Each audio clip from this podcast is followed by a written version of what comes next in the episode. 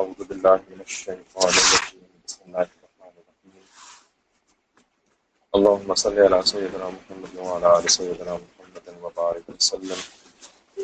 اللهم أرنا الحق حقا وارزقنا اتباعه، وأرنا الباطل باطلا وارزقنا اجتنابه. ربنا زدنا علما تو احکام حجاب ابھی ہم کنٹینیو کر رہے ہیں والیوم نمبر سیون معرف القرآن.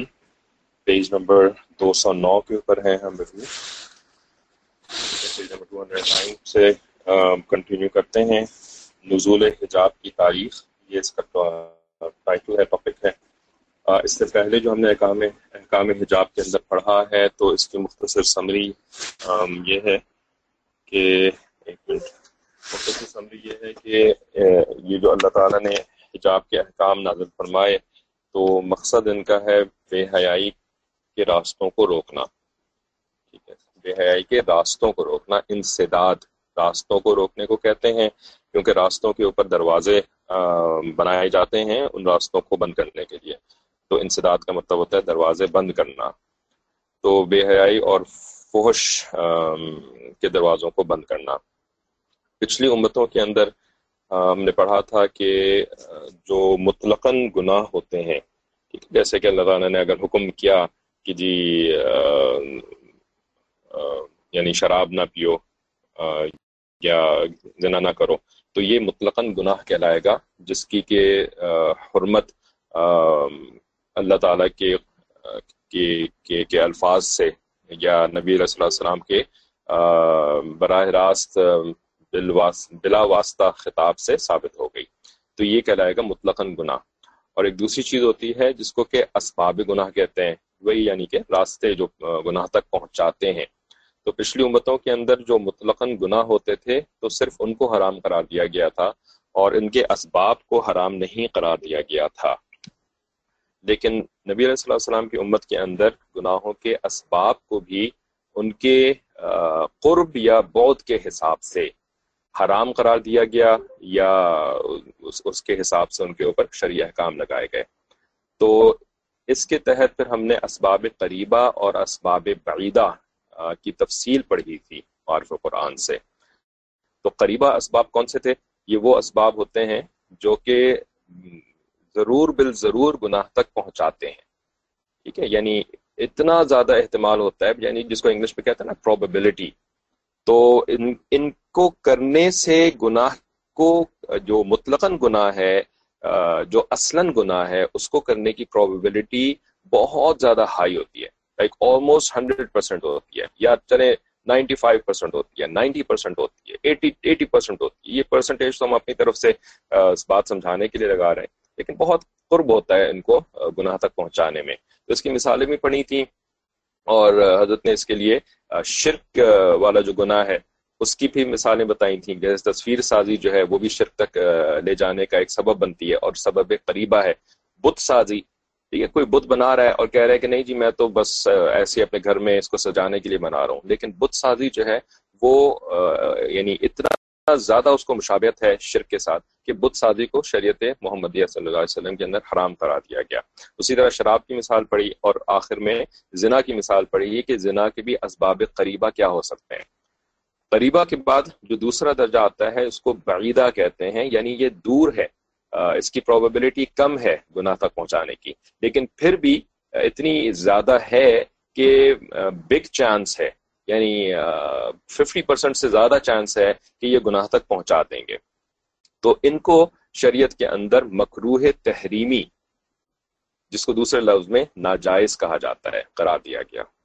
ٹھیک ہے، تو یہ اسباب بعیدہ تھے۔ اس کی بھی مثالیں جو ہے وہ شراب یعنی کسی ایسے شخص کو شراب بیچنا کہ، سوری، کسی ایسے شخص کو انگور بیچنا کہ جس کے بارے میں معلوم ہے کہ وہ جا کے شراب بنائے گا۔ اس نے کہا نہیں ہے، لیکن معلوم ہے۔ تو اس طرح کی مثالیں پڑھی تھیں۔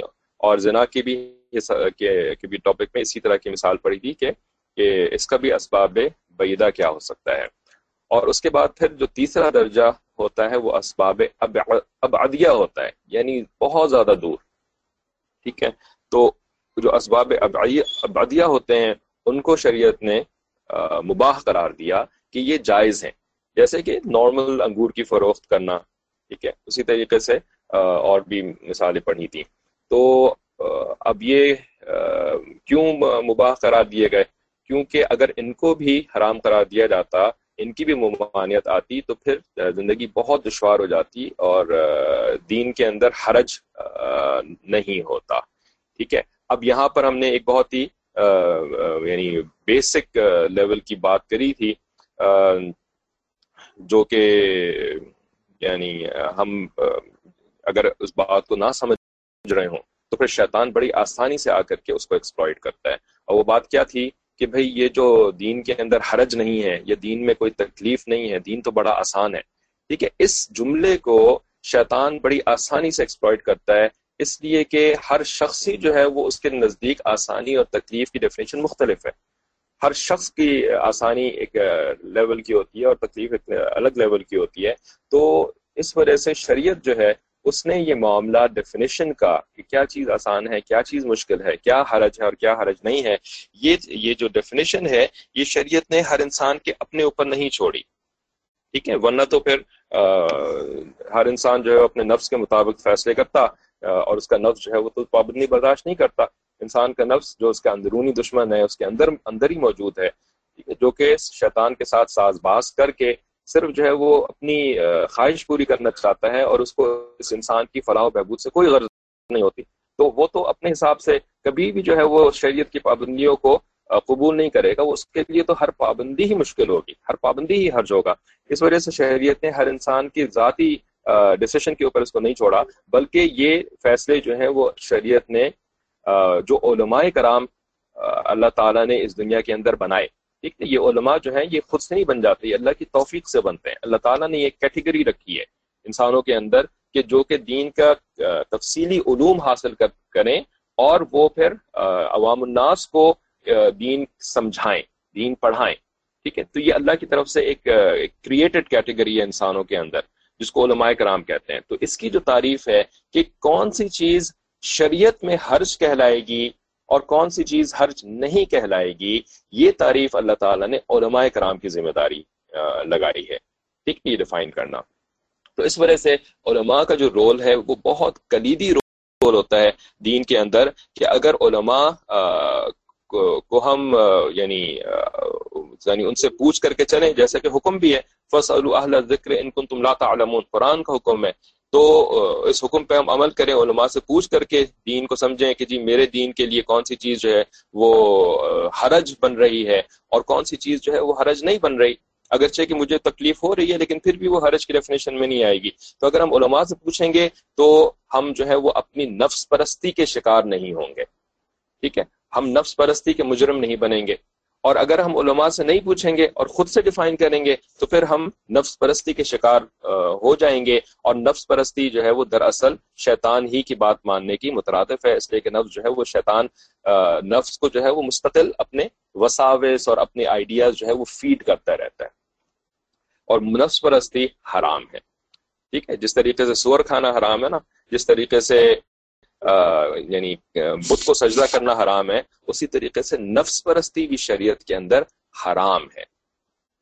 ٹھیک ہے؟ لیکن یہ والی، والا جو حرام ہے، یہ بڑا چھپا ہوا حرام ہوتا ہے۔ کیونکہ یہ ہمیں نظر نہیں آ رہا ہوتا، ہمیں سمجھ میں نہیں آ رہا ہوتا کہ ہم یہ کام جو کر رہے ہیں، یہ نفس پرستی کی وجہ سے کر رہے ہیں۔ ہمیں نہیں سمجھ میں آ رہی ہوتی ہے بات۔ اس وجہ سے علماء سے جب تعلق رہتا ہے اور ایک اصلاحی تعلق بھی جس کو کہتے ہیں، تب جو ہے وہ وہ آئیڈینٹیفائی کرتے ہیں کہ جی یہ جو آپ کام کر رہے ہیں، یہ تو شریعت کے مطابق نہیں ہے، یہ تو اصل مقصود نہیں ہے دین کا، یہ تو آپ لگتا ہے نفس پرستی کی وجہ سے کر رہے ہیں۔ تب ہمیں معلوم ہوتا ہے کہ اچھا یہ تو ہمیں پتہ ہی نہیں تھا کہ یہ تو نفس پرستی چل رہی ہے۔ اور اسی بات کو شیطان سمجھتا ہے کہ اس دین پر چلنے کے لیے علماء سے پوچھے بغیر چارہ نہیں ہے۔ تو اس کے وجہ سے چونکہ وہ چاہتا ہے کہ جی ہم تو دین پہ نہ چلیں، تو اس کا حل اس کے پاس کیا ہے؟ اس کا حل اس کے پاس یہی ہے یعنی اس اپنے الٹیریئر موٹو کو اچیو کرنے کا اس کے پاس کیا حل ہے؟ کہ ان لوگوں کو علماء سے بدزن کر دو، علماء سے بدگمان کر دو، یا ان لوگوں کو ایسے یعنی ایسے ان کی ذہن میں تصور پیدا کر دو کہ ان کو علماء کی ضرورت نہیں ہے۔ اب انہوں نے بہت ساری کتابیں پڑھنی ہیں، یہ بڑے انٹلیکچوئل بن چکے ہیں، بڑے ذہین بن چکے ہیں۔ اور اب ان کو علماء سے پوچھنے کی ضرورت ہی نہیں رہی۔ بے شک علماء ہیں، بڑے اچھے لوگ ہیں جی۔ بڑے جی ان کو ہم، ان کو مولوی صاحب کہتے مولوی صاحب کہتے ہیں مولانا صاحب کہتے ہیں اور فلانا کہتے ہیں، فلانا کہتے ہیں۔ بڑے اچھے لوگ ہیں، بڑا ماشاء اللہ اچھا کام کر رہے ہیں۔ ٹھیک ہے، مسجد ٹائم پہ کھولتے ہیں اور مسجد میں نماز ٹائم پہ پڑھاتے ہیں اور جنازہ ہوتا ہے تو ٹائم پہ پہنچ جاتے ہیں۔ ٹھیک ہے، اور جب دعا کروانی ہوتی ہے تو بھی ٹائم پر آ جاتے ہیں۔ ماشاء اللہ بڑے اچھے لوگ ہیں۔ لیکن ہمیں ان کی ضرورت نہیں ہے، ہمیں پوچھنے کی ضرورت نہیں ہے، ہمارا ان سے یہ پوچھنے پاچھنے کا رشتہ نہیں ہونے کی ضرورت ہے۔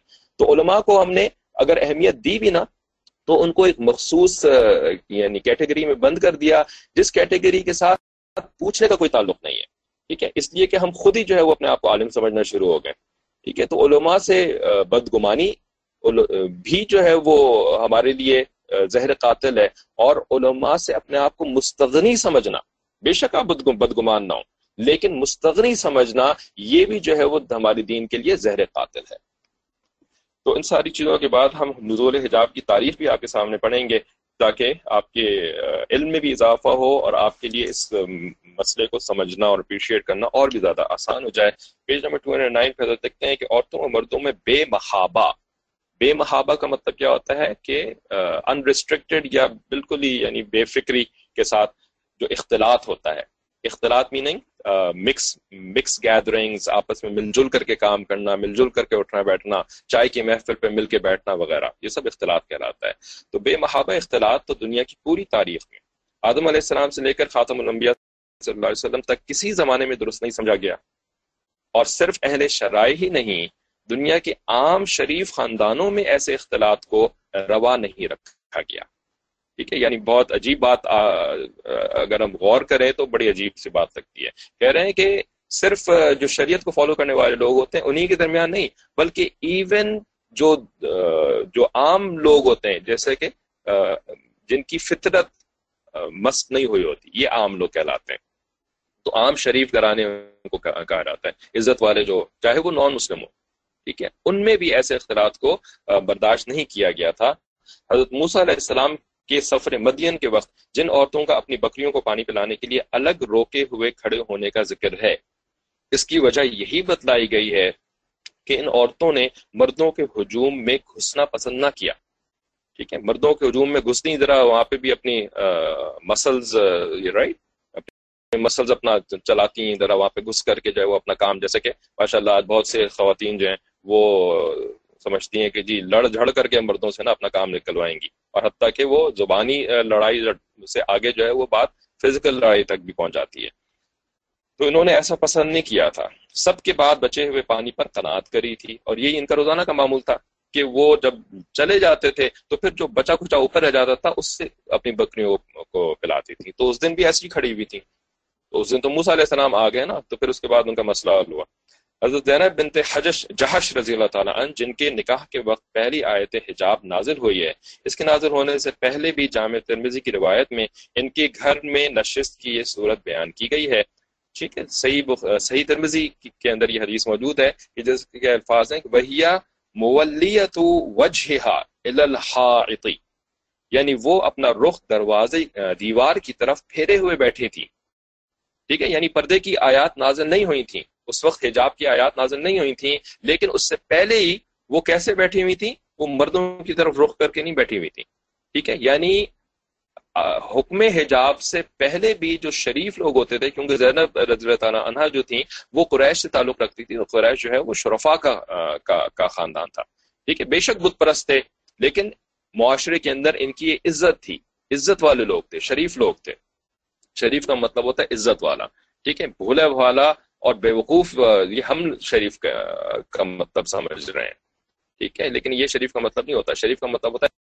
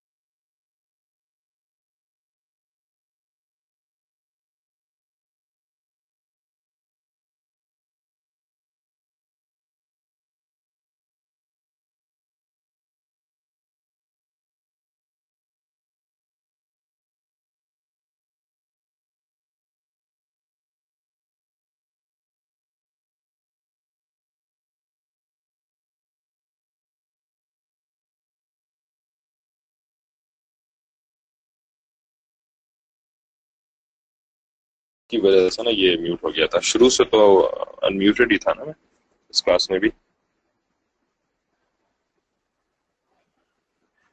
ٹھیک ہے، اب تو آواز آ رہی جی ٹھیک ہے، جزاک اللہ۔ تو قرآن کریم میں جس جاہلیت اولا اور اس میں عورتوں کے ہاں یہ ہو گیا۔ اچھا کہتے ہیں کہ عرب کی پوری تاریخ اس کی شاہد ہے۔ ہندوستان میں ہندو، بدھ مت اور دوسرے مشکانہ مذاہب والوں میں عورتوں، مردوں کے درمیان بے محابہ اختلاط گوارا نہیں تھا۔ ٹھیک ہے؟ ہمیں یاد ہے بچپن میں جو ہمارے ہاں ہندو ماسیاں آتی تھیں، ہمارے یہاں تو خیر الحمد للہ نہیں آتی تھی، کسی کسی رشتے دار کے آتی تھیں۔ تو وہ بھی جو ہے نا، وہ اس طریقے سے ایکٹ کرتی تھی جیسے کہ بڑا ان کو حیا کا کا خیال ہے۔ بہت جو ہے وہ اپنے چہروں کو چھپا کر کے آتی تھیں اور یعنی ایک عجیب جو ہے وہ، ہم بہت چھوٹے تھے اس وقت، لیکن اس وقت کا ہمیں یاد ہے۔ اچھا ذرا ہولڈ کیے گا۔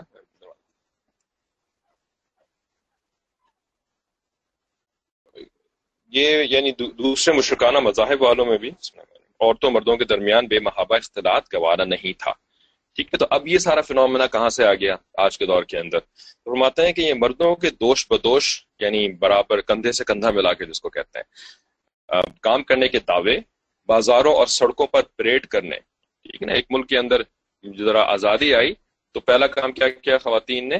میراتھن۔ سڑکوں کے اوپر میراتھن کری، رائٹ؟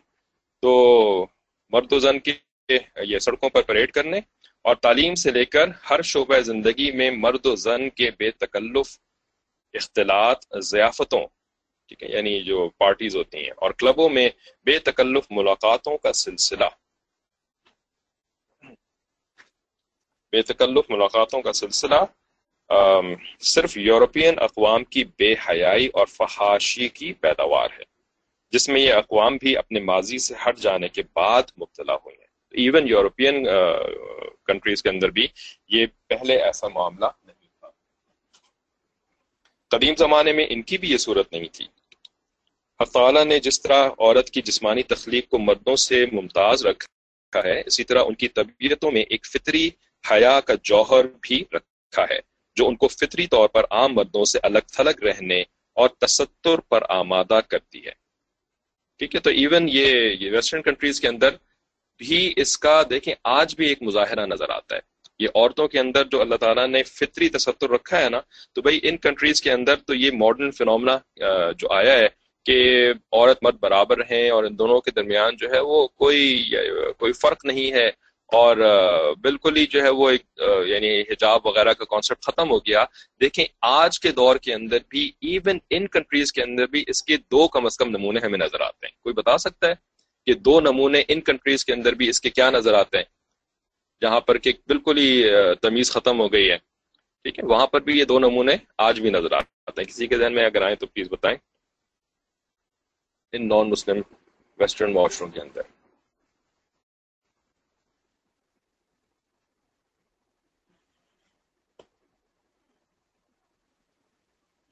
جی۔ ہے تو یہ کلاس ہی نا، تو اس میں انٹریکشن بھی ہو سکتی ہے۔ البتہ میوٹ کر کے اور صرف ٹائپ کر کے جواب دیں تاکہ ایک آرڈر رہے۔ ننس ننس کو تو، کا تو مثال جو ہے حجاب یعنی سر ڈھکنے کے اس میں دی جاتی ہے۔ یہاں پر ہم اس کی بات نہیں کر رہے، ہم کہہ رہے ہیں فرق یعنی ان ننس تو ان کے ریلیجس سسٹم ہے نا، تو ہم تو یہاں ان کے عام معاشرے کی بات کر رہے ہیں۔ وہ ننس تو ایکسیپشن ہے عام معاشرہ نہیں ہے ان کا۔ عام معاشرے میں اس کی دو مثالیں نظر آتی ہیں۔ ایک بڑی مثال تو ان کے اسپورٹس میں نظر آتی ہے۔ ٹھیک ہے کہ اسپورٹس کے اندر نا انہوں نے ابھی بھی عورتوں کی ٹیمیں الگ اور مردوں کی ٹیمیں الگ۔ عورتوں کے کمپٹیشنز الگ، مردوں کے کمپٹیشنز الگ۔ ہر اسپورٹ کے اندر ایسا ہی ہے۔ ٹھیک ہے، کوئی بھی شاید ایسا اسپورٹ نہیں ہے کہ جس میں دونوں کو جو ہے وہ ایک ساتھ انہوں نے رکھا ہوا ٹھیک ہے تو اس کی وجہ کیا؟ ابھی فرق ہے نا، چاہے فزیکل فرق مانتے ہوں، لیکن فرق تو ہے۔ اور دوسرا، جو کہ اور بھی زیادہ یعنی جس کا تعلق یعنی فزیکل اسٹرینتھ سے نہیں، بلکہ دماغی ایک بات ہے، ایک فکری بات ہے، ٹھیک ہے۔ وہ کیا ہے کہ ایون ان کے کنٹریز کے اندر بھی، چاہے یورپ ہو، چاہے امریکہ ہو، ٹھیک ہے، ان کے اندر آج بھی جو ریسٹ رومز ہوتے ہیں واش رومز جو ہوتے ہیں یہ دونوں کے الگ الگ ہیں۔ ٹھیک ہے نا؟ جہاں چلے جائیں آپ، بڑے دور دراز علاقے کے اندر آپ ہائی وے کے اوپر کے اوپر سفر کر رہے ہو آبادی سے جو ہے وہ بہت دور انہوں نے کوئی ایسا ریسٹ ایریا بنایا ہوا ہو، تو وہاں پر بھی جو واش رومز بنائیں گے تو عورتوں کے لیے الگ بنائیں گے، مردوں کے لیے الگ بنائیں گے۔ ٹھیک ہے؟ اللہ یہ کہ وہ ایک ایسا صرف سنگل روم والا ٹوائلٹ ہو کہ جس کے اندر باہر یعنی جس کے اندر ایک ہی شخص داخل ہو سکتا ہو ایک وقت میں۔ لیکن ادروائز اگر تھوڑا سا بھی ایسا ہے کہ جی اندر جو ٹوائلٹس اندر ہیں اور بیچ میں ایک سینٹرل ایریا ہے جہاں پر کے یعنی ان کے سنگس اور یعنی ہاتھ منہ دھونے کے علاقے الگ ہوں، تو ایسی جگہوں کے اوپر مردوں کے لیے الگ بنائیں گے اور عورتوں کے لیے الگ بنائیں گے۔ اسکولس کے اندر بھی ایسے ہی ہوتا ہے ورک ایریاز کے اندر بھی ایسے ہی ہوتا ہے۔ ٹھیک ہے نا؟ تو یہ کیوں فرق ہے؟ آخر، جب سب کچھ ہی برابر ہے، سب کچھ ہی جو ہے وہ کھلا ہوا ہے، تو پھر فرق کیوں رکھا ہوا ہے؟ دونوں کے درمیان۔ تو ایک ہے، اللہ تعالیٰ نے فطرت میں رکھی ہے کہ جس سے یہ آج بھی انکار نہیں کر سکتے ہیں۔ تو یہ فطری اور طبعی حیا کا پردہ عورتوں، مردوں کے درمیان ابتدائے ابتدائی آفرین سے حائل رہا ہے۔ ابتدائی اسلام میں بھی باہمی پردے کی یہی نوعیت تھی۔ پردہ نسواں کی یہ خاص نوعیت کو عورتوں کا اصل مقام، پردہ نسواں کی یہ خاص نوعیت کہ عورتوں کا اصل مقام گھر کی چار دیواری ہو۔ اور جب کسی شرعی ضرورت سے باہر نکلنا ہو تو پورے بدن کو چھپا کر نکلیں۔ یہ ہجرت مدینہ کے بعد پانچ ہجری میں جاری ہوا ہے۔ ٹھیک ہے؟ تو حجاب کے ساتھ باہر نکلنے کی جو پابندی ہے یہ پانچویں ہجری میں۔ جس کی تفصیل یہ ہے کہ باتفاق علماء امت اس پردے کے متعلق پہلی آیت وہ ہے جو اوپر مذکور ہوئی ہے۔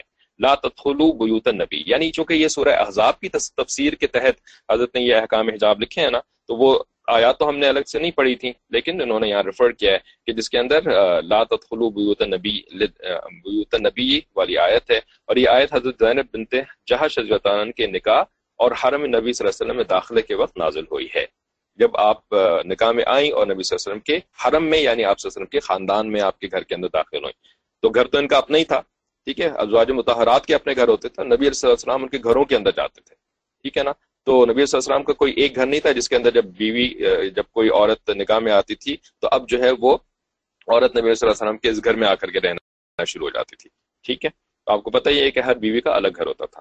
اس نکاح کی تاریخ میں حافظ ابن حجر نے اصابہ میں اور ابن عبد البر عبد البر رحمۃ اللہ علیہ نے استیاب میں دو قول نقل کیے ہیں، تو یہ تو خیر ہے کہ یہ تیسری ہجری کے اندر یہ موقع معاملہ ہوا کہ پانچویں ہجری میں ہوا۔ ابن کثیر نے پانچ ہجری کو ترجیح دی، ابن سعد نے بھی پانچ ہجری ہی نقل کیا۔ اور عائشہ صدیقہ عنہ کی بعض روایت سے بھی پتہ لگتا ہے کہ پانچ ہجری میں ہی یہ احکام حجاب آئے تھے جب زینب عنہ کا نبی صلی اللہ علیہ وسلم سے نکاح ہوا تھا۔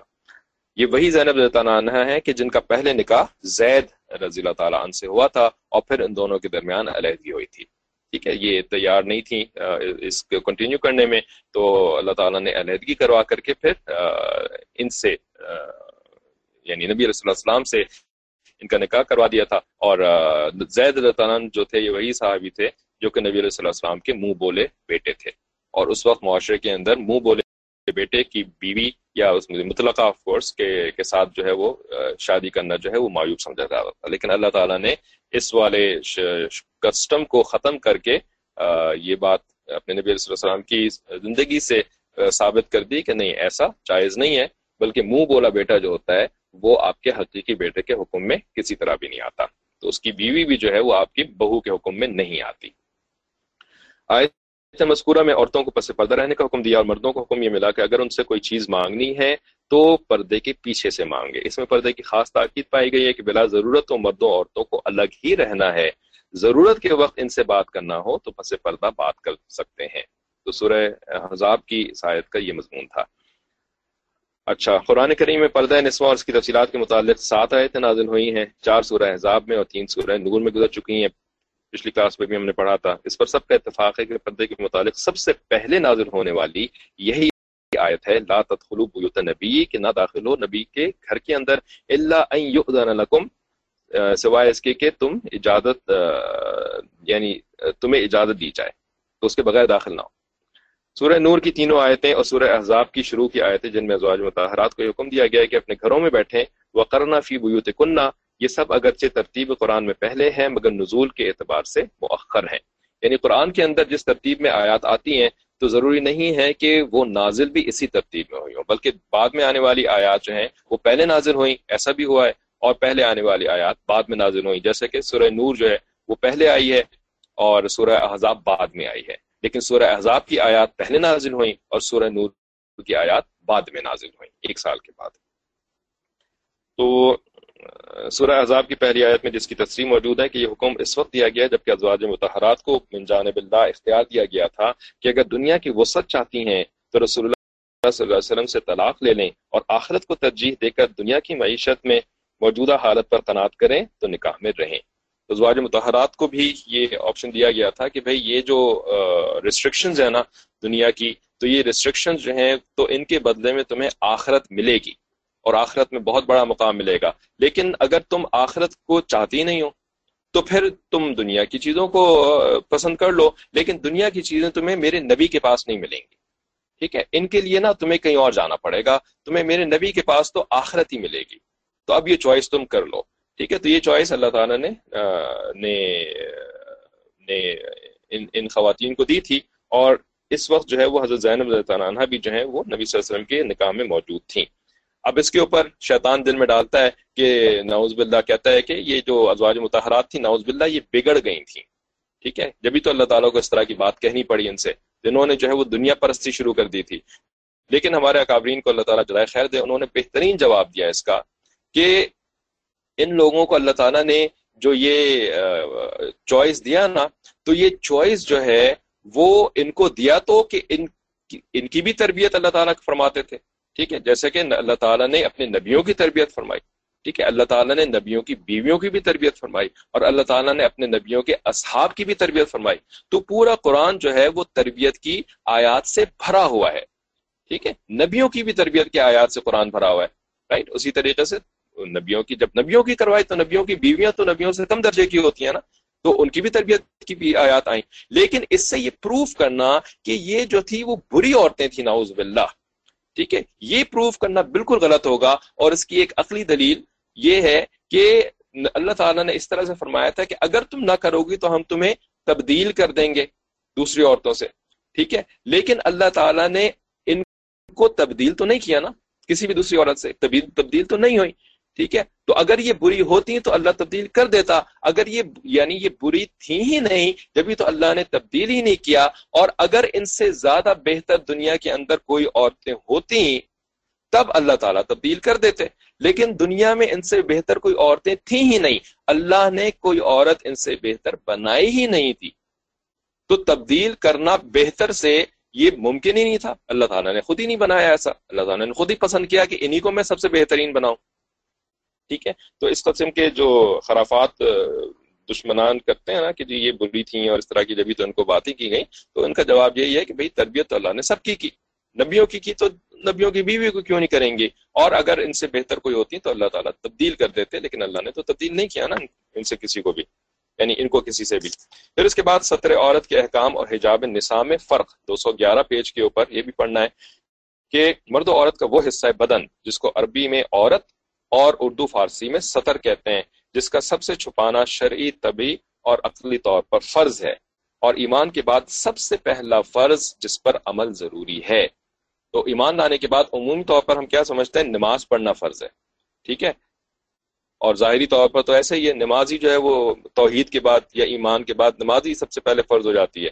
جو کہ دن میں پانچ مرتبہ پڑھنی ہوتی ہے مسلمان کو ایمان لانے کے بعد رائٹ لیکن تھوڑا سا تفصیل میں جائیں، جو کہ علماء تفصیل میں جاتے ہیں نا چیزوں کی، تو نٹی گریٹیز کو پھر وہ سوچتے ہیں، دیکھتے ہیں۔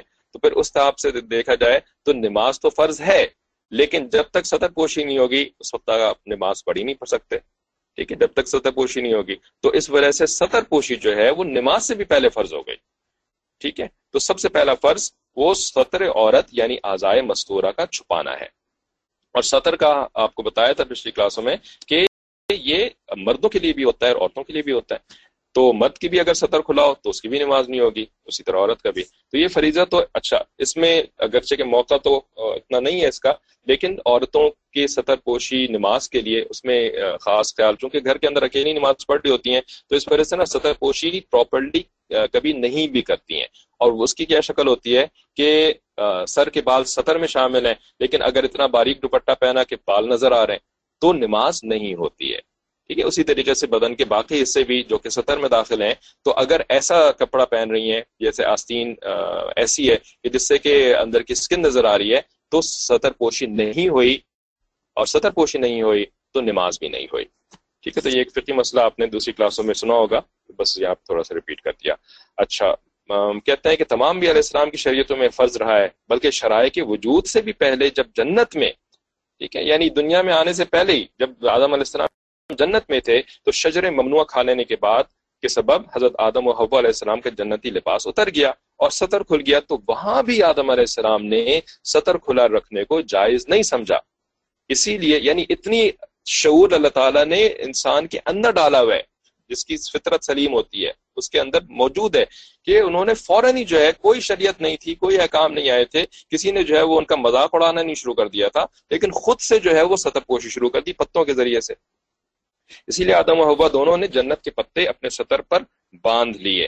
تو اب ذرا تصور کریں کہ اس وقت دنیا کے اندر جو حال ہے کہ اپنے سطر کو کھول کر کے پھرتے ہیں، مرد بھی اور عورتیں بھی، تو کتنی زیادہ یعنی فنڈامنٹل لیول پہ جا کر کے فطرت مسخ ہو چکی ہے۔ ٹھیک ہے، کہ احساس ہی نہیں ہوتا کہ سطر کھول کے پھر رہے ہیں۔ ٹھیک ہے یعنی بالکل پوری دنیا کے سامنے پھر رہے ہیں اور تصویریں کھنچوا رہے ہیں۔ ٹھیک ہے سطر کھول کر کے۔ اور یہ اس کے اندر بال بھی آ جاتے ہیں۔ تو مسلمان عورتیں بھی جو بال کھول کر کے اپنی تصویریں کھنچواتی ہیں، تو وہ بھی تو سطر کو دنیا کے سامنے کھولنے کی کئی جرم ہو رہا ہوتا ہے نا۔ دنیا میں آنے کے بعد آدم علیہ السلام سے خاتم الانبیاء صلی اللہ علیہ وسلم تک ہر پیغمبر ہر پیغمبر دین کی شریعت، پیغمبر دین کی شریعت میں سطر چھپانا فرض رہا ہے۔ آزائے مصورہ کی تاجین اور تحدید میں اختلاف ہو سکتا ہے کہ کیا کیا سطر ہے۔ ٹھیک ہے، تو اس میں اختلاف علماء کے درمیان ہو سکتا ہے اور ہے بھی، آگے ہم ڈسکس کریں گے اس کو کہ سطر کہاں سے کہاں تک ہے۔ مگر اصل فرضیت سطر عورت کی تمام شرائع انبیاء میں مسلم ہے اور یہ فرض ہر انسان، مرد و عورت پر فی نفس ہی عائد ہے۔ کوئی دوسرا دیکھنے والا ہو یا نہ ہو اسی لیے اگر کوئی شخص اندھیری رات میں ننگا نماز پڑھے، حالانکہ سطر چھپانے کے قابل کپڑا اس کے پاس موجود ہو، تو یہ نماز بال اتفاق ناجائز ہے۔ حالانکہ اس کو ننگا کسی نے دیکھا ہی نہیں۔ ٹھیک ہے؟ تو کسی کے دیکھنے سے فرق نہیں پڑتا، بلکہ سطر پوشی جو ہے وہ فرض ہے۔ اگر اس کے پاس کپڑا ہے ہی نہیں، ٹھیک ہے؟ ایسا کہ جیسے وہ سمندر میں ڈوب گیا، کچھ صحابہ جو ہے وہ ان کی کشتی ٹوٹ گئی تھی اور ان کے کپڑے جو تھے وہ اس قسم کے تھے کہ اپنی جان بچانے کے لیے اپنی جان بچانے کے لیے ان جو انہوں نے سمندر کے اندر ہاتھ پیر مارے تو ان کے کپڑے ہی نکل گئے۔ ٹھیک ہے؟ تو جب وہ پہنچے اس کے اوپر ساحل کے اوپر پہنچے تو دور دور تک کپڑے وغیرہ ٹائپ کی کوئی چیز تھی نہیں تو اس حالت میں ان کو جو ہے وہ نماز پڑھنی پڑی۔ تو وہ مجبوری والی حالت تھی اور مجبوری والی حالت کی ڈیفینیشن کیا ہے کہ مجبوری جو ہے وہ اللہ کی طرف سے ہوتی ہے۔ بے شک اس کی شکل گناہ والی ہو۔ ٹھیک ہے، شکل جو ہے وہ گناہ والی ہو، لیکن چونکہ اللہ کی طرف سے آپ کو اس سچویشن میں ڈالا گیا ہے، تو اب وہ شریعت میں گناہ نہیں بنتا۔ ٹھیک ہے، شکل گناہ والی ہے، لیکن گناہ نہیں بنے گا۔ کیونکہ آپ نے اپنے آپ کو اس حالت میں نہیں ڈالا، بلکہ اللہ نے آپ کو اس حالت میں ڈالا۔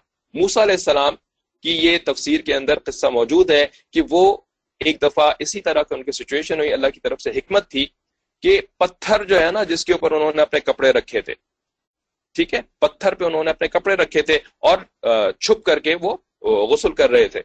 تو پتھر جو ہے، وہ ان کے کپڑوں کو لے کے بھاگنا شروع ہو گیا۔ کین یو بلیو اٹ ٹھیک ہے؟ یہ حدیث صحیح سے موجود ہے اور یہ موسیٰ علیہ السلام کی زندگی میں ایسا ہوا تھا۔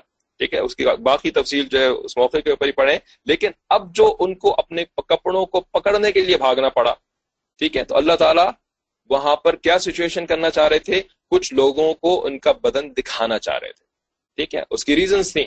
تو اس وقت موسا علیہ السلام بظاہر شکل کیا ہے؟ یہ گناہ کی شکل ہے۔ سطر کھل گیا جی لوگوں کے سامنے آ گئے، ٹھیک ہے؟ لیکن اللہ کی طرف سے یہ چیز انفورس تھی، ٹھیک ہے؟ تو اس وجہ سے ان کو کوئی گناہ نہیں ہوا۔ لیکن ہم کیا کرتے ہیں؟ ہم اس کو جو ہے نا شیطان کے بہکاوے میں آ کر کے مینیپولیٹ کرتے ہیں۔ ہم کہتے ہیں جی ہمیں خود جو ہے وہ گناہوں کا ایکسپوجر ہونا چاہیے، ٹھیک ہے؟ تو تاکہ جو ہے نا وہ پتہ لگ سکے کہ جی کیا غلط ہے، کیا صحیح ہے۔ تو بھائی آپ جب خود گناہ کا ایکسپوجر کریں گے یا کسی کو کروائیں گے تو اس کے ذمہ دار آپ ہوں گے۔ اور یہ گناہ جو ہے وہ آپ کے نام اعمال میں لکھا جائے گا۔ اللہ تعالیٰ کا کوئی نام اعمال نہیں ہوتا۔ ٹھیک ہے کہ اللہ کے ناؤز اللہ نام اعمال میں لکھا جائے۔ آپ کے نام اعمال میں لکھا جائے گا اور اس صرف نام اعمال میں لکھنے کا مسئلہ نہیں ہے، بلکہ اس گناہ کے پھر جو جو اثرات ہوں گے نا، وہ بھی آپ کی زندگی میں آئیں گے، دنیا میں بھی آئیں گے اور اگر توبہ نہ کری تو آخرت میں بھی آئیں گے۔ ٹھیک ہے؟ تو یہاں پر سطر چھپانا کا معاملہ۔ اچھا سطر is to be hidden only to be hidden نماز۔ جی نماز کے باہر تو سطر کھول کے پھر سکتے ہیں نا۔ اس قسم کی سوال نہ کیا کریں۔ گھر میں، محرم، رشتوں کے سامنے سطر کور کرنا سنت ہے یا واجب ہے؟ اس کے محرم رشتوں کے سامنے جو جو جتنا کور کرنا ہوتا ہے، یہ سنت اور واجب وغیرہ کا کوئی اس کے اندر مسئلہ نہیں ہے، لیکن آگے یہ تفصیل آئے گی انشاءاللہ۔ ٹھیک ہے، یہ جو تفصیلی احکام ہے نا، یہ سورہ نور کی آیات کی تفصیل کے تحت ہم نے پڑھنا ہے۔ ابھی ہم احکام حجاب کی سمجھ لیں کہ بہت ہائی لیول ڈیٹیلز پڑھ رہے ہیں۔ ٹھیک، سب سے پہلے اس میں ہم نے حکمتیں پڑھی اور اس کے بعد جو ہے وہ ہم اس کے یعنی درجے پڑھ رہے ہیں۔ اور اس کے بعد اس کی ایگزیکٹلی تفصیل کیا چیز چھپانی ہے یا کہاں چھپانی ہے، کہاں نہیں چھپانی ہے، یہ ساری چیزیں جو ہے سورہ نور کے تحت کرنی ہے تو اسی لیے آدم و حوا دونوں نے جنت کے پتے اچھا ہی ہو گیا۔ دنیا میں آنے کے بعد آدم علیہ السلام سے خاتم الانبیاء صلی اللہ علیہ وسلم تک ہر پیغمبر دین کی شریعت میں سطر چھپانا فرض رہا ہے۔ آزائے مستورہ کی تعجین اور تحدید میں اختلاف ہو سکتا ہے کہ سطر کہاں سے کہاں تک ہے۔ اچھا یہ ہو گیا سوری خارج نماز لوگوں کے سامنے سطر پوشی کے فرض ہونے میں تو کسی کا اختلاف ہی نہیں۔ ٹھیک ہے نا؟ یعنی نماز کے باہر سطر پوشی کا فرض ہونا، تو اس کے بارے میں کسی کا اختلاف نہیں یعنی علماء کرام کا اختلاف نہیں ہے۔ ٹھیک ہے؟ لیکن خلوت میں جہاں کوئی دوسرا دیکھنے والا موجود نہ ہو، وہاں بھی صحیح قول یہی ہے کہ خارج نماز میں بھی بھی بلا ضرورت شرعیہ یا طبعیہ کے سطر کھول کر ننگا بیٹھنا جائز نہیں ہے۔ ٹھیک ہے؟ سارا کا سارا معاملہ گناہ کا ہی ہے، اور گناہ جو ہے وہ جس کی ڈیفینیشن کے اندر گناہ تو مکھی جیسا ہو ٹھیک ہے، منافق جو ہوتا ہے، تو اس کی ڈیفینیشن میں گناہ کیا ہوتا ہے؟ مکھی تھی، میرے ناک پہ بیٹھی میں نے اڑا دی، ختم بات، ٹھیک ہے؟ تو لفظ گناہ جس کی زندگی میں مکھی سے زیادہ حیثیت نہ رکھتا ہو، تو ظاہر ہے اس کے لیے تو کوئی مسئلہ ہی نہیں ہے، سب سب چیزیں وہ کرے گا اپنی مرضی سے، ٹھیک ہے نا؟ لیکن جس کی ڈیفینیشن میں گناہ جو ہے وہ پہاڑ کی طرح ہو۔ جیسے کہ ایک مومن کی زندگی میں گناہ کی ڈیفینیشن کیا ہوتی ہے؟ کہ ایک پہاڑ ہے جو کہ اس کے اوپر آیا ہوا ہے، اس کے اوپر گر پڑا ہے پہاڑ۔ ٹھیک ہے؟ اب اس کی وہ کتنی تکلیف میں ہوگا؟ کسی کے اوپر پہاڑ آ کے گر جائے تو وہ کوئی اس کو ہلکا سمجھے گا، مکھی کی طرح نہیں سمجھے گا نا؟ تو اس وجہ سے یہ سارا کا سارا جو معاملہ چل رہا ہے نا، یہ سب جو ہے وہ ڈیپینڈ آن آپ مومن ہے کہ آپ منافق ہیں۔ ٹھیک ہے؟ اگر منافق ہیں then do whatever you want ٹھیک ہے؟ اگر تمہارے اندر حیا ختم ہو گئی ہے منافقون منافقین میں شامل ہو گئے ہو امل معاشے تھا جو چاہو کرو، نبی علیہ السلام نے کھلی چھٹی دے دی۔ ٹھیک ہے؟ وہ تو پکڑا جائے گا، جب پکڑا جائے گا نا، تو اس سے اس سے پہلے جو ہے، جو چاہو تم کرو۔ ٹھیک ہے؟ تو پھر یہ سب جو ہے نا، وہ سب کا سب جو ہے، وہ اس پر ڈپینڈ کرتا ہے کہ ہمارے نزدیک گناہ کا کیا معاملہ ہے۔ پتھر والا معاملہ ہے یا مکھی والا معاملہ ہے؟ ٹھیک ہے؟ تو نماز لوگوں کے ساتھ اچھا یہ خارج نماز بھی بلا ضرورت شرعی یا طبیعہ کے سطر کھول کر ننگا بیٹھنا جائز نہیں ہے۔ کیونکہ سگنا ملتا ہے۔ اچھا یعنی کیونکہ اس سے آپ کے اوپر مکھی آ کے بیٹھ جائے گی۔ ٹھیک ہے؟ اگر آپ منافق ہے تو کیا کہیں گے؟ کیونکہ اس سے آپ کے اوپر مکھی آگے بیٹھ جائے گی۔ لیکن اگر آپ مومن ہے تو پھر اس جملے کا مطلب کیا ہوگا؟ کیونکہ اگر آپ یہ کام کریں گے، تو آپ کے اوپر ایک بہت بڑا پہاڑ آ کر کے گر جائے گا۔ ٹھیک ہے؟ اب آپ ڈسائڈ کر لیں جی کرنا ہے کہ نہیں کرنا۔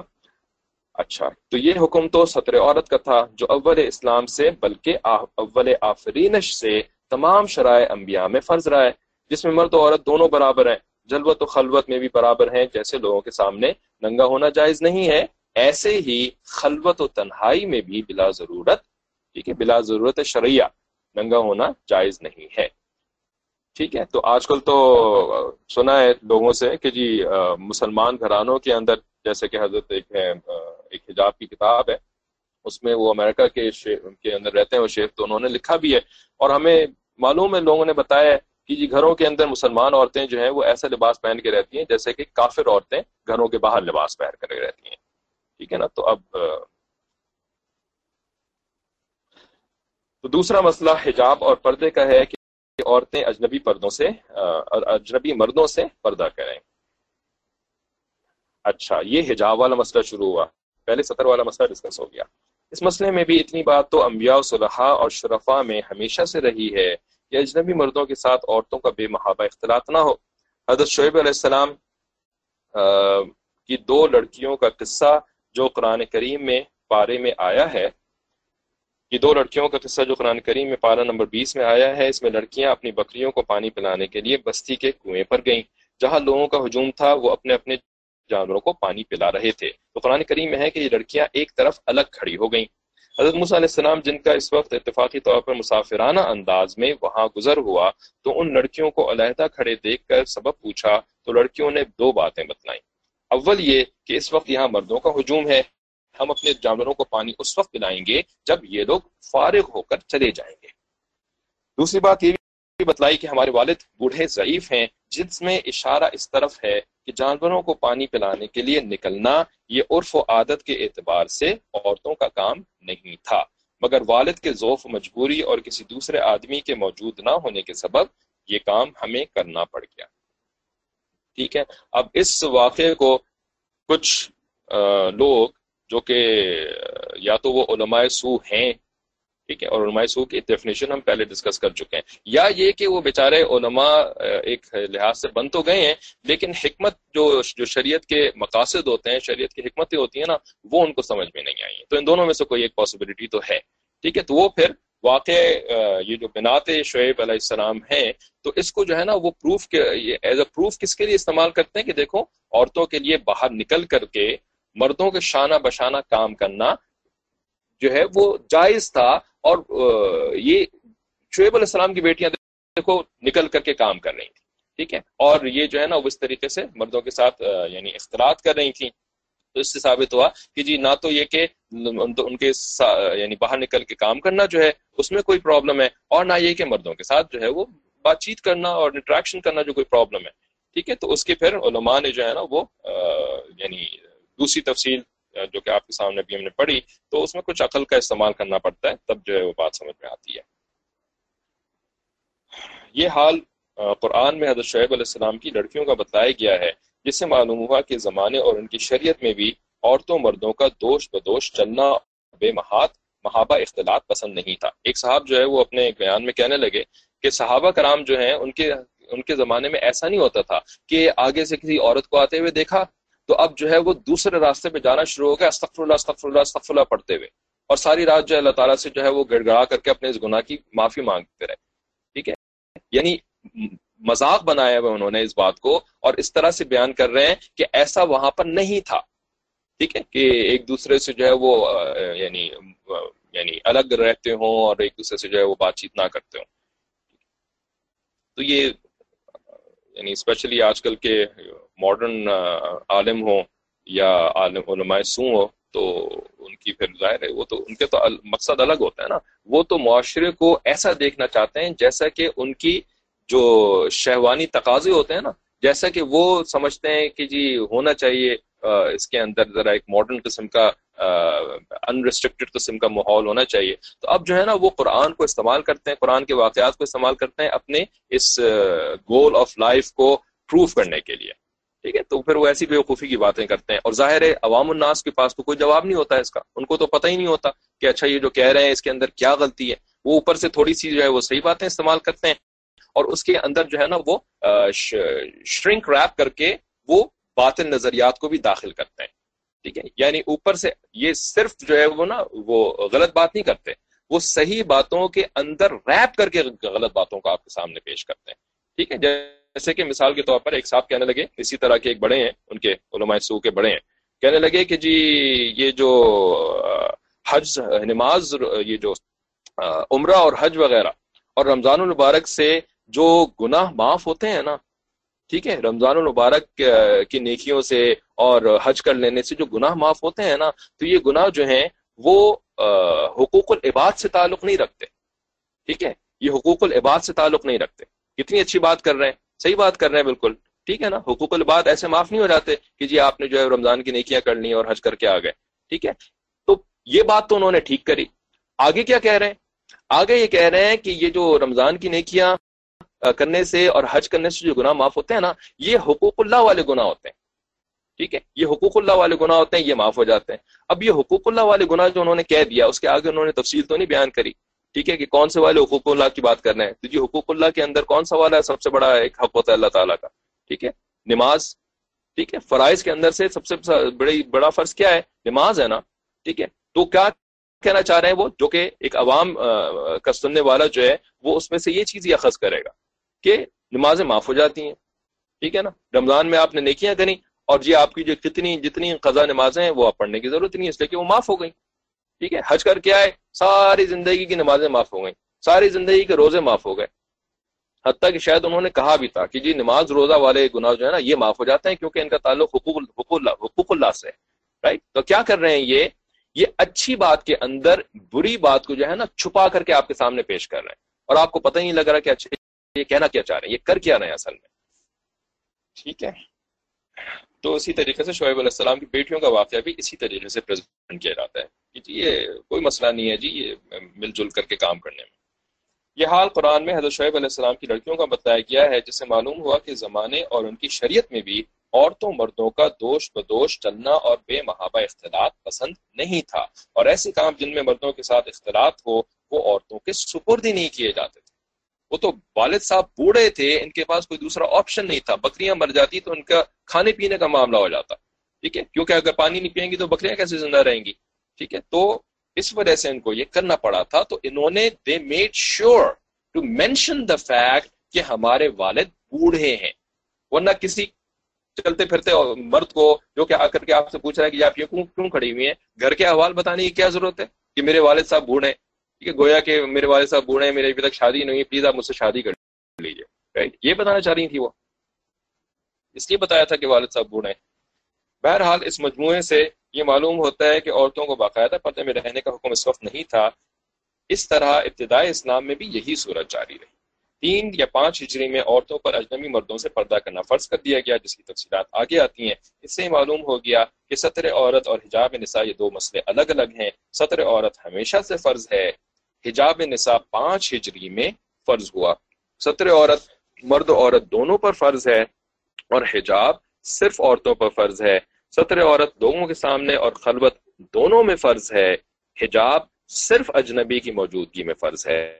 یہ تفصیل اس لیے لکھی گئی ہے کہ ان دونوں کو خلط منت کر دینے سے بہت سے شبہات، مسائل اور حکام قرآن کے سمجھنے میں شبہات شبہات، مسائل اور حکام قرآن کے سمجھنے میں پیدا ہو جاتے ہیں۔ مثلا عورت کا چہرہ اور ہتھیلیاں سطر عورت سے با اجماع مستثنا ہیں۔ ٹھیک ہے، سطر عورت سے چہریاں اور سوری، ہتھیلیاں اور چہرہ یہ با اجماع مستثنا ہے اسی لیے نماز میں چہرہ اور ہتھیلیاں کھلی ہوں تو نماز بال اتفاق و با اجماع جائز ہے۔ چہرہ اور ہتھیلیاں تو ازرو نس مستثنا ہیں۔ قدمین کو فقہا نے ان پر قیاس کر کے مستثنا قرار دیا ہے۔ ٹھیک ہے، تھوڑا سا صبر کر لیا کریں۔ ایک دم اگلے لمحے ہی ایک بات آ رہی ہوتی ہے دھڑ سے آپ نے سوال پوچھنا ہوتا ہے۔ پرائیویٹ چیٹ کی سہولت کا مطلب یہ بھی نہیں ہے کہ اس کو ابیوز کیا جائے نا۔ ہر چیز جو ہے وہ اس کو اس کو یوز کرنا چاہیے ابیوز نہیں کرنا چاہیے۔ ٹھیک ہے تھوڑا سا صبر کے ساتھ سنیں۔ بھی بار بار یہ آپ کو بتایا جا چکا ہے کہ جو احکام کی تفصیلات ہیں وہ آگے آ رہی ہیں۔ ٹھیک ہے۔ اچھا یہ جو سوال تھا غیر کہ گھر میں محرم رشتوں کے سامنے سر کور کرنا سنت ہے یا واجب ہے؟ اچھا یہ آپ لکھا کیا ہے؟ سر کور کرنا لکھا ہے آپ نے کیا آپ نے سطر کور کرنا لکھا ہے؟ ٹھیک ہے بیکاز سر کورنا تو سطر کور کرنا ہے نا؟ سر کے بال جو ہوتے، سر جو ہوتا ہے یعنی الحمد للہ عورتوں کے سر جو ہے وہ عموماً تو بال ہوتے ہی ہیں نا ان کے اوپر۔ گنجی عورت اگر ہوگی تو پھر اس کا سر جو ہے، وہ گنجا سر جو ہے، وہ بالوں کے حکم میں آ جائے گا۔ ٹھیک ہے، تو بہرحال بال جو ہے وہ سطر میں داخل ہے تو وہ تو فرض ہے نا، سطر کور کرنا۔ Same example is given about حضرت Khadija was a business lady ہاں وہ بزنس ریڈی تھی کا مطلب کیا ہوتا ہے کہ بھائی بزنس ریڈی تو یعنی جو کیپٹل کو اون کرتا ہے، اور وہ جو کہ یعنی جو اپنے کیپٹل کو انویسٹ کرتا ہے۔ بزنس ریڈی کا مطلب یہ نہیں ہوتا کہ ضروری ہے کہ وہ جا کر کے دکان پر بھی بیٹھے اور مردوں کے ساتھ جو ہے وہ بے محابہ اختلاط بھی کرے۔ ٹھیک ہے؟ تو بزنس لیڈی کی ڈیفینیشن کے اندر یہ ساری چیزیں تو ہم نے داخل کر دی ہیں نا خام خواہ کی۔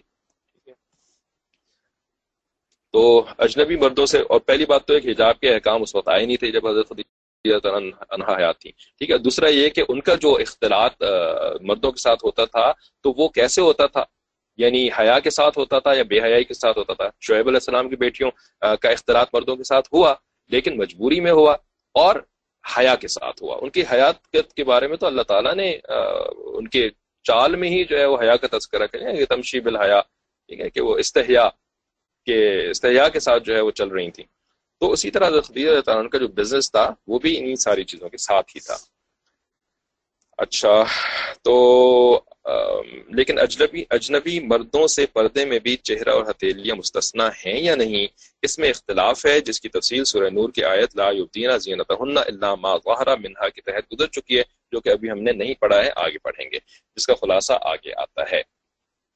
حجاب شرعی کے درجات اور ان کے احکام کی تفصیل، پردہ اسما کے متعلق قرآن مجید کی سات آیات اور حدیث کی ستر روایات کا حاصل، یہ معلوم ہوتا ہے۔ ٹھیک ہے، اب یہ علماء کا کیا کام ہوتا ہے؟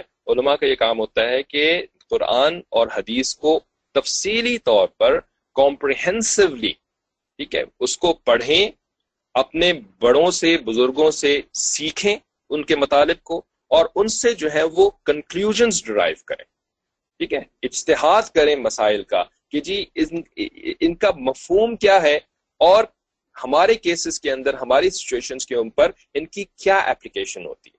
تو یہ علماء کا کام ہوتا ہے۔ اور یہ علماء کا کام انہوں نے کیا تو یہ آگے فرما رہے ہیں کہ حاصل یہ معلوم ہوتا ہے یعنی کہ سم کنکلوژن سم ٹوٹل یہ معلوم ہوتا ہے کہ اصل مطلوب، اصل مقصد شریعت کا کیا ہے؟ وہ شرع، اصل مطلوب شرعی حجاب اشخاص ہے۔ شخص کا حجاب، شخص کو چھپانا۔ شخص کا مطلب دا ہول پرسن ٹھیک ہے؟ عورت کا جو ہول پرسن ہوتا ہے نا، اس کو چھپانا۔ اصل مقصود شرعی ہے یعنی عورتوں کا وجود اور ان کی نقل و حرکت مردوں کی نظروں سے مستور ہو، چھپی ہوئی ہو، الگ ہو سپریشن ہو سیگریگیشن ہو۔ یہ اصل مقصود ہے، جو گھروں کی چار دیواری یا خیموں اور معلق پردوں کے ذریعے سے ہو سکتا ہے۔ اس کے سوا جتنی صورتیں حجاب کی منقول ہیں، وہ سب ضرورت کی بنا پر اور وقت ضرورت اور قدر ضرورت کے ساتھ مقید اور مشروط ہے یعنی کتنی ضرورت ہے؟ ضرورت کا وقت ہے یا وقت نہیں ہے، اس کے اوپر پھر باقی چیزیں ڈپینڈ کرتی ہیں، جو کہ یعنی ریلیکسیشن ہے چار دیواری سے۔ اصل جو ہے وہ تو چار دیواری، یا خیمہ یا پردہ۔ اسی طرح پردے کا پہلا درجہ جو اصل مطلوب شرعی ہے، وہ حجاب اشخاص ہے کہ عورتیں اپنے گھروں میں رہیں۔ لیکن شریعت اسلامیہ ایک جامع اور مکمل نظام ہے جس میں انسان کی تمام ضروریات کی رعایت پوری کی گئی ہے۔ اور یہ ظاہر ہے کہ عورتوں کو ایسی ضرورتیں پیش آنا ناگزیر ہے کہ وہ کسی وقت گھروں سے نکلیں۔ اس کے لیے پردے کا دوسرا درجہ قرآن و سنت کی روح سے یہ معلوم ہوتا ہے کہ سر سے پاؤں تک برقع یا لمبی چادر میں پورے بدن کو چھپا کر نکلیں۔ راستہ دیکھنے کے لیے چادر میں سے صرف ایک آنکھ کھولیں یا برقعے میں جو جعلی آنکھوں کے سامنے استعمال کی جاتی ہے وہ لگا لیں۔ ضرورت کے مواقع پر پردے کا دوسرا درجہ بھی پہلے کی طرح سب علماء و فقہا کے درمیان متفق علیہ۔ ہے تو یہ پہلا درجہ کیا ہوا؟ حجاب اشخاص، پورے کے پورے شخص کو اپنے پرسن کو چھپا کر کے رکھنا۔ اور اس سے جب جب ایکسیپشن لی جاتی ہے، کسی ضرورت کے تحت باہر نکلنا ہوتا ہے، کیونکہ یہ ضرورت جو ہے وہ عورتوں کو پیش آتی ہے، تو شریعت نے اس کے اوپر پابندی نہیں لگائی کہ جی آپ بس اندر رہیں اور یہاں سے آپ کا آپ کی میت ہی نکلے۔ ایسی کوئی شریعت شریعت نے شرط نہیں لگائی ہے، تو اس وجہ سے عورت نکلتی ہے، تو عورت جب نکلے گی، تو پھر کس قسم کا پردہ ہے؟ یہ دوسرے درجے کا پردہ کہلاتا ہے۔ اب یہاں پر ایک بات پھر سے سن لیں کہ بالوں کا جو حکم ہے، سر کے بالوں کا جو حکم ہے، وہ سطر کا حکم ہے۔ ٹھیک ہے؟ تو سطر جو ہوتا ہے، وہ اچھا اچھا اچھا اچھا اچھا اب میں سمجھا آپ کے سوال کو۔ نہیں۔ محرم مردوں کے سامنے نا یہ بال جو ہے وہ سطر سطر میں شامل نہیں ہے۔ کیونکہ اس کی ایکسیپشن قرآن کی آیات کے اندر ہے ٹھیک ہے، جو کہ سورہ نور کی آیات کے اندر ہم پڑھیں گے۔ اچھا۔ غیر محرم مردوں کے لیے جو ہے وہ سطر کی ڈیفینیشن میں ہے۔ کیونکہ اس کے لیے کوئی ایکسیپشن والی آیات نہیں آئی ہیں۔ اچھا۔ یہاں پر جو ہے وہ ایک آنکھ والا برقع جنہوں نے لکھا کہ صرف ایک آنکھ کھولیں۔ تو اس کو جو ہے وہ علماء کرام نے جیسے کہ شروع میں آپ کو بتا دیا ہے کہ جی علماء کے اوپر اعتماد جو ہے نا وہ اس کے اندر سب سے زیادہ کی حیثیت رکھتا ہے۔ تو اس دور کے اندر جو بہت بڑی تعداد میں علماء ہیں یعنی علماء کی ایک بڑی تعداد میں، ٹھیک ہے، سارے نہیں بلکہ بڑی تعداد میں جو دو آنکھوں والا کو کھولے والا برقع ہے نا، تو اس کی بھی اجازت دی ہے۔ حالانکہ اس سے زیادہ افضل چیز موجود ہے کہ جی اوپر سے ہی ڈال لیا جائے، جو کہ یعنی اسی سورہ احزاب کی آگے کی آیات کے تحت انہوں نے ذکر کیا ہے کہ اوپر سے یعنی ایک پتلا کپڑا کہ جس کے تھرو آپ کو نظر آتا ہو، اگر سر کے اوپر سے ڈال لیا جائے تو یہ سب سے زیادہ افضل ہے۔ ٹھیک ہے؟ لیکن ایک آنکھ کو کھونے کی اجازت تو یہاں لکھی ہوئی ہے اور دو آنکھ کو کھونے کی اجازت جو ہے وہ موجودہ دور کے اندر علماء نے اس برقے تک کی اجازت دی ہے۔ ٹھیک ہے؟ اور وہ ایک آنکھ دو آنکھ کا کا مسئلہ کیا ہوتا ہے کہ ایک آنکھ سے جو ہے وہ آپ کو نظر تو آ جاتا ہے، ٹھیک ہے؟ لیکن جو اللہ تعالیٰ نے دو آنکھیں دی ہیں تو اس سے جو ہے نا وہ ایک پینورامک ویو ہوتا ہے، جس سے کہ انسان کو ذرا رائٹ ایکسٹریم سے لے کر کے لیفٹ ایکسٹریم تک سب کچھ نظر آ جاتا ہے اور ایک آنکھ سے جو ہے وہ اتنا زیادہ آپ کا ویژن کلیئر نہیں ہوتا، ٹھیک ہے؟ تو اس میں پھر تکلیف کا بھی احتمال ہے، گرنے پڑنے کا بھی احتمال ہے، تو اس وجہ سے دو آنکھوں کا برقع جو ہے وہ اس وقت رائج برقع ہے۔ دو آنکھوں کے کھلے رہنے والا، جس کو نقاب یعنی کہیں گے۔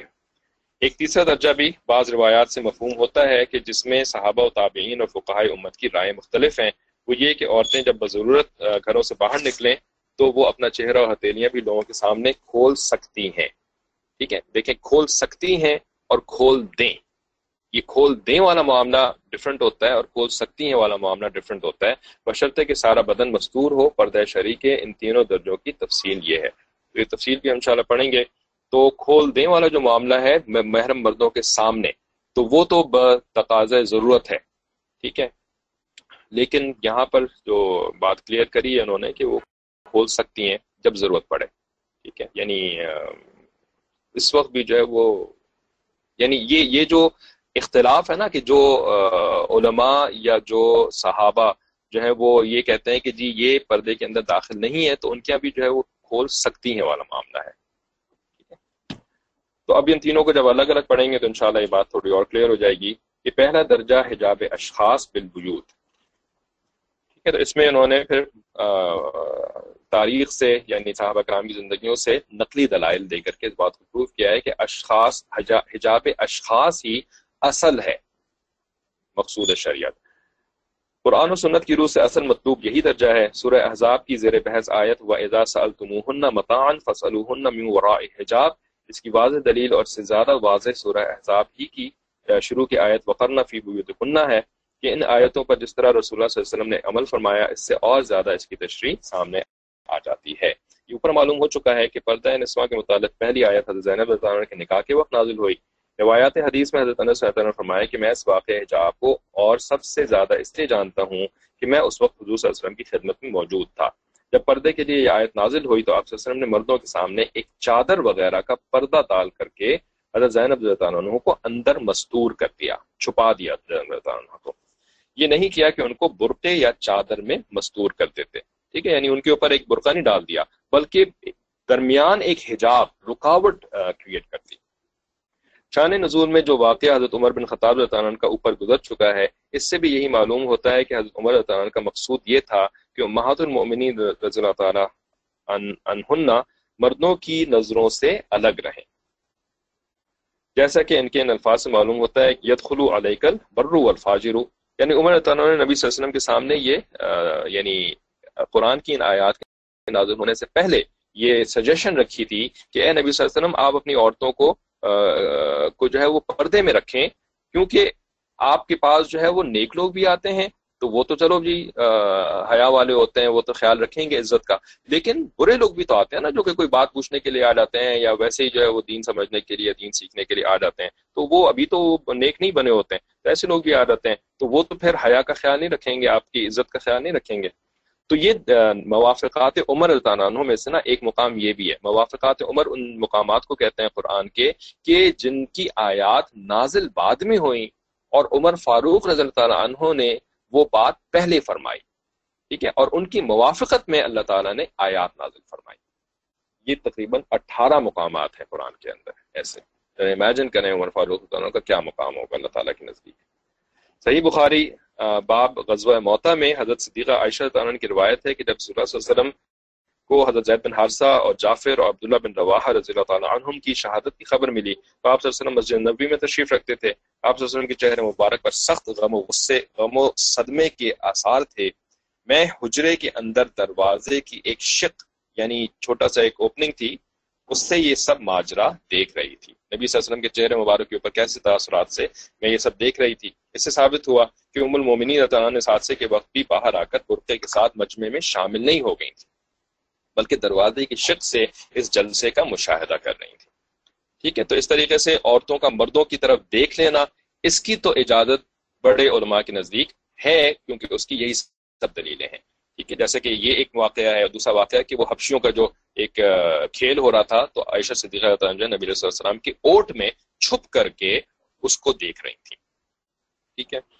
صحیح بخاری کتاب المغازی عمرت القضاء کے باب میں ہے کہ حضرت عروہ ابن زبیر صدیقہ عائشہ عنہ کے بھانجے اور عبداللہ بن عمر عنہ مسجد نبی میں حضرت صدیقہ عائشہ عنہ کے حجرے کے باہر متصل تشریف رکھتے تھے۔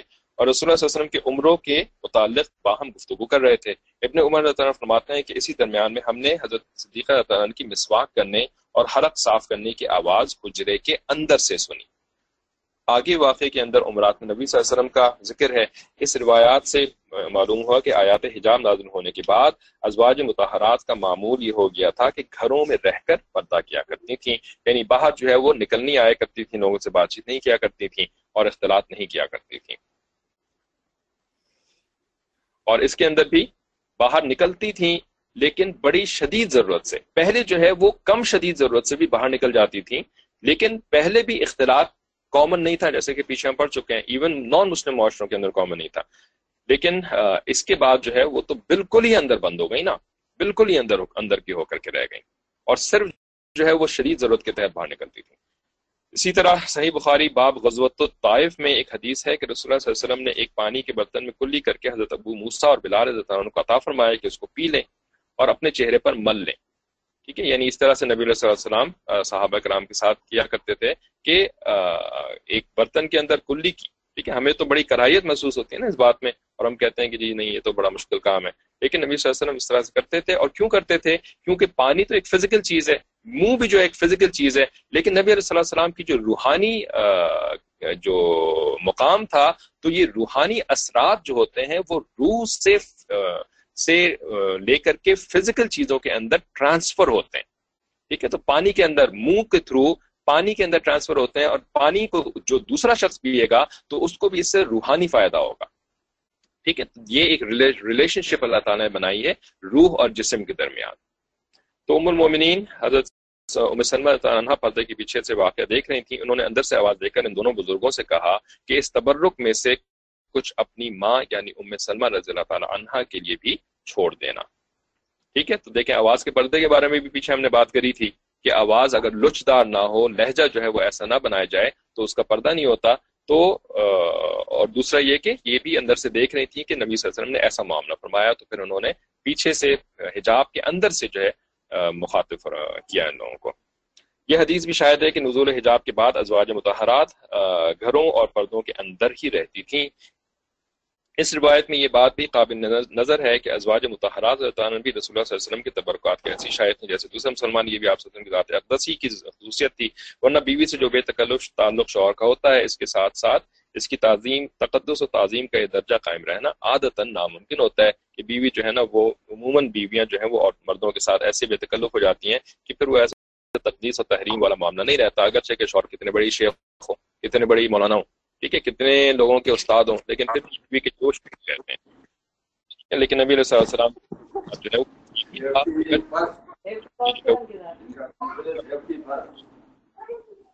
ان کو موٹ کر دیا۔ لیکن وہاں پہ بھائی پڑھ رہا ہے ٹھیک ہے۔ اچھا بس تھوڑی دیر میں ختم کرتے ہیں۔ صحیح بخاری کی کتاب الادب میں حضرت انس وسلم نے روایت ہے کہ وہ اور ابو طلحہ حضرت نے ایک مرتبہ حضرت وسلم کے ساتھ کہیں جا رہے تھے۔ حضرت وسلم اونٹ پر سوار تھے۔ آپ صلی اللہ علیہ وسلم کے ساتھ ام المومنین حضرت صفیہ رضی اللہ تعالیٰ عنہ بھی سوار تھی ایک ہی اونٹ کے اوپر دونوں بیٹھے ہوئے تھے۔ راستے میں اچانک اونٹ کے ٹھوکر لگی اور ابو طلحہ کے بیان کے مطابق آپ صلی اللہ علیہ وسلم حضرت صفیہ رضی اللہ عنہ اونٹ سے گر گئے۔ تو ابو طلحہ رضی اللہ آپ صلی اللہ علیہ وسلم کے پاس حاضر ہوئے۔ ٹھیک ہے، دیکھیں اس معاملے کے اندر اونٹ سے گرے، لیکن ابو طلحہ جو ہے وہ پہلے امہات المومنین کے پاس نہیں گئے، بلکہ پہلے ان کے شوہر کے پاس گئے، نبی علیہ السلام کے پاس گئے۔ ٹھیک ہے؟ تو یہ ادب کا تقاضا بھی تھا۔ ٹھیک ہے کہ، اور یہ ادب کا تقاضا کیوں تھا؟ کیونکہ ایک حجاب کا تصور ان کے دلوں میں بیٹھ چکا تھا۔ ٹھیک ہے؟ ایک خیال کہ نہیں، عورتوں کے ساتھ جو ہے نا، وہ ہمارا معاملہ مردوں کے تھرو ہونا ہے۔ ٹھیک ہے؟ تو اس وجہ سے نبی علیہ السلام کے پاس گئے۔ حالانکہ پاسبلٹی تھی کہ جو عورت گری ہے تو ان کو زیادہ تکلیف ہو سکتی ہے۔ لیکن ایک جو طبیعت کے اندر ایک حجاب آ جائے نا، تو پھر انسان کا ہر ہر سٹیپ جو ہوتا ہے، وہ احتیاط کے ساتھ ہونا شروع ہو جاتا ہے۔ ٹھیک ہے؟ ابو طلحہ کے بیان کے اچھا ظاہر ہے کسی کافر کے سامنے یہ بات کہیں گے تو کہیں گے تو وہ تو یہی کہے گا نا کہ جی مسلمان تو ایسے ہی بے رحم ہوتے ہیں، عورتوں کا خیال نہیں ہوتا ان کو۔ ٹھیک ہے؟ لیکن وہ تو اس حجاب کے تصور کو سمجھ ہی نہیں سکتا نا۔ وہ تو اس فیلنگ کو سمجھ ہی نہیں سکتا۔ اس وجہ سے وہ اپنے طور پہ اس بات کو دیکھے گا۔ لیکن ہمیں تو ایسے نہیں دیکھنا چاہیے نا۔ ہم بھی کافروں کی طرح سوچنا شروع ہو جائیں تو پھر ہم بھی شاید ایسے ہی کہیں کہیں۔ نہیں ان کو تو پہلے عورت کے پاس جانا چاہیے تھا۔ ٹھیک ہے؟ تو عرض کیا کہ کہ اللہ تعالیٰ مجھے آپ سے پر قربان کر دے۔ آپ کو کوئی چوٹ تو نہیں آئی؟ آپ سے فرمایا کہ نہیں، تم عورت کی خبر لو۔ ٹھیک ہے؟ اب دیکھیں، شوہر کا معاملہ یہ ہے کہ شوہر نے ان کو اپنی بیوی کے سامنے بھیجا، کے پاس بھیجا، تو اب یہ الگ بات ہو گئی۔ تو وہ پھر ابو طلحہ تعالیٰ نے پہلے تو اچھا تو پھر انہوں نے کیا کیا کہ ابو طلحہ نے پہلے تو اپنا چہرہ کپڑے میں چھپایا۔ پہلے اپنے آپ کو چھپایا، اس لیے کہ وہ گری تھی تو ہو سکتا ہے ان کا کچھ پردہ جو ہے وہ ایکسپوز ہو گیا پھر حضرت صفیہ کے پاس پہنچے اور ان کے اوپر کپڑا ڈال دیا تو وہ کھڑی ہو گئی ٹھیک ہے، اندازے سے پہنچے ظاہر ہے، کیونکہ اپنا تو چہرہ چھپا لیا تھا۔ پھر حضرت صفیہ کے پاس پہنچے، ان کے اوپر کپڑا ڈال دیا تو وہ کھڑی ہو گئی پھر اسی طرح پردے میں مستور ان کو ان کی سواری پر سوار کیا۔ اس واقعے میں بھی جو ایک حادثے کی صورت میں اچانک پیش آیا، صحابہ کرام اور ازواج متحرات کا پردے کے معاملے میں اتنا اہتمام، اس کی بڑی اہمیت کا شاہد ہے۔ جامع ترمیزی میں حضرت عبداللہ بن مسعود نے روایت ہے کہ رسول اللہ صلی اللہ علیہ وسلم نے فرمایا، اذا خرجت المرأة تشرفها الشیطان کہ عورت جب گھر سے نکلتی ہے تو شیطان اس کو تاک لیتا ہے یعنی شیطان اس کو پھر اپنے ہتھیار کے طور پر استعمال کرتا ہے لوگوں کو، مردوں کو گمراہ کرنے کے لیے۔ ٹھیک ہے، تو یہاں پر ہم کلاس ختم کرتے ہیں۔ ٹائم ہمارا پورا ہو گیا ہے۔ مزید کوئی سوال اگر ہوں گے تو انشاءاللہ اگلی کلاس میں ہی اس کو ایڈریس کریں گے۔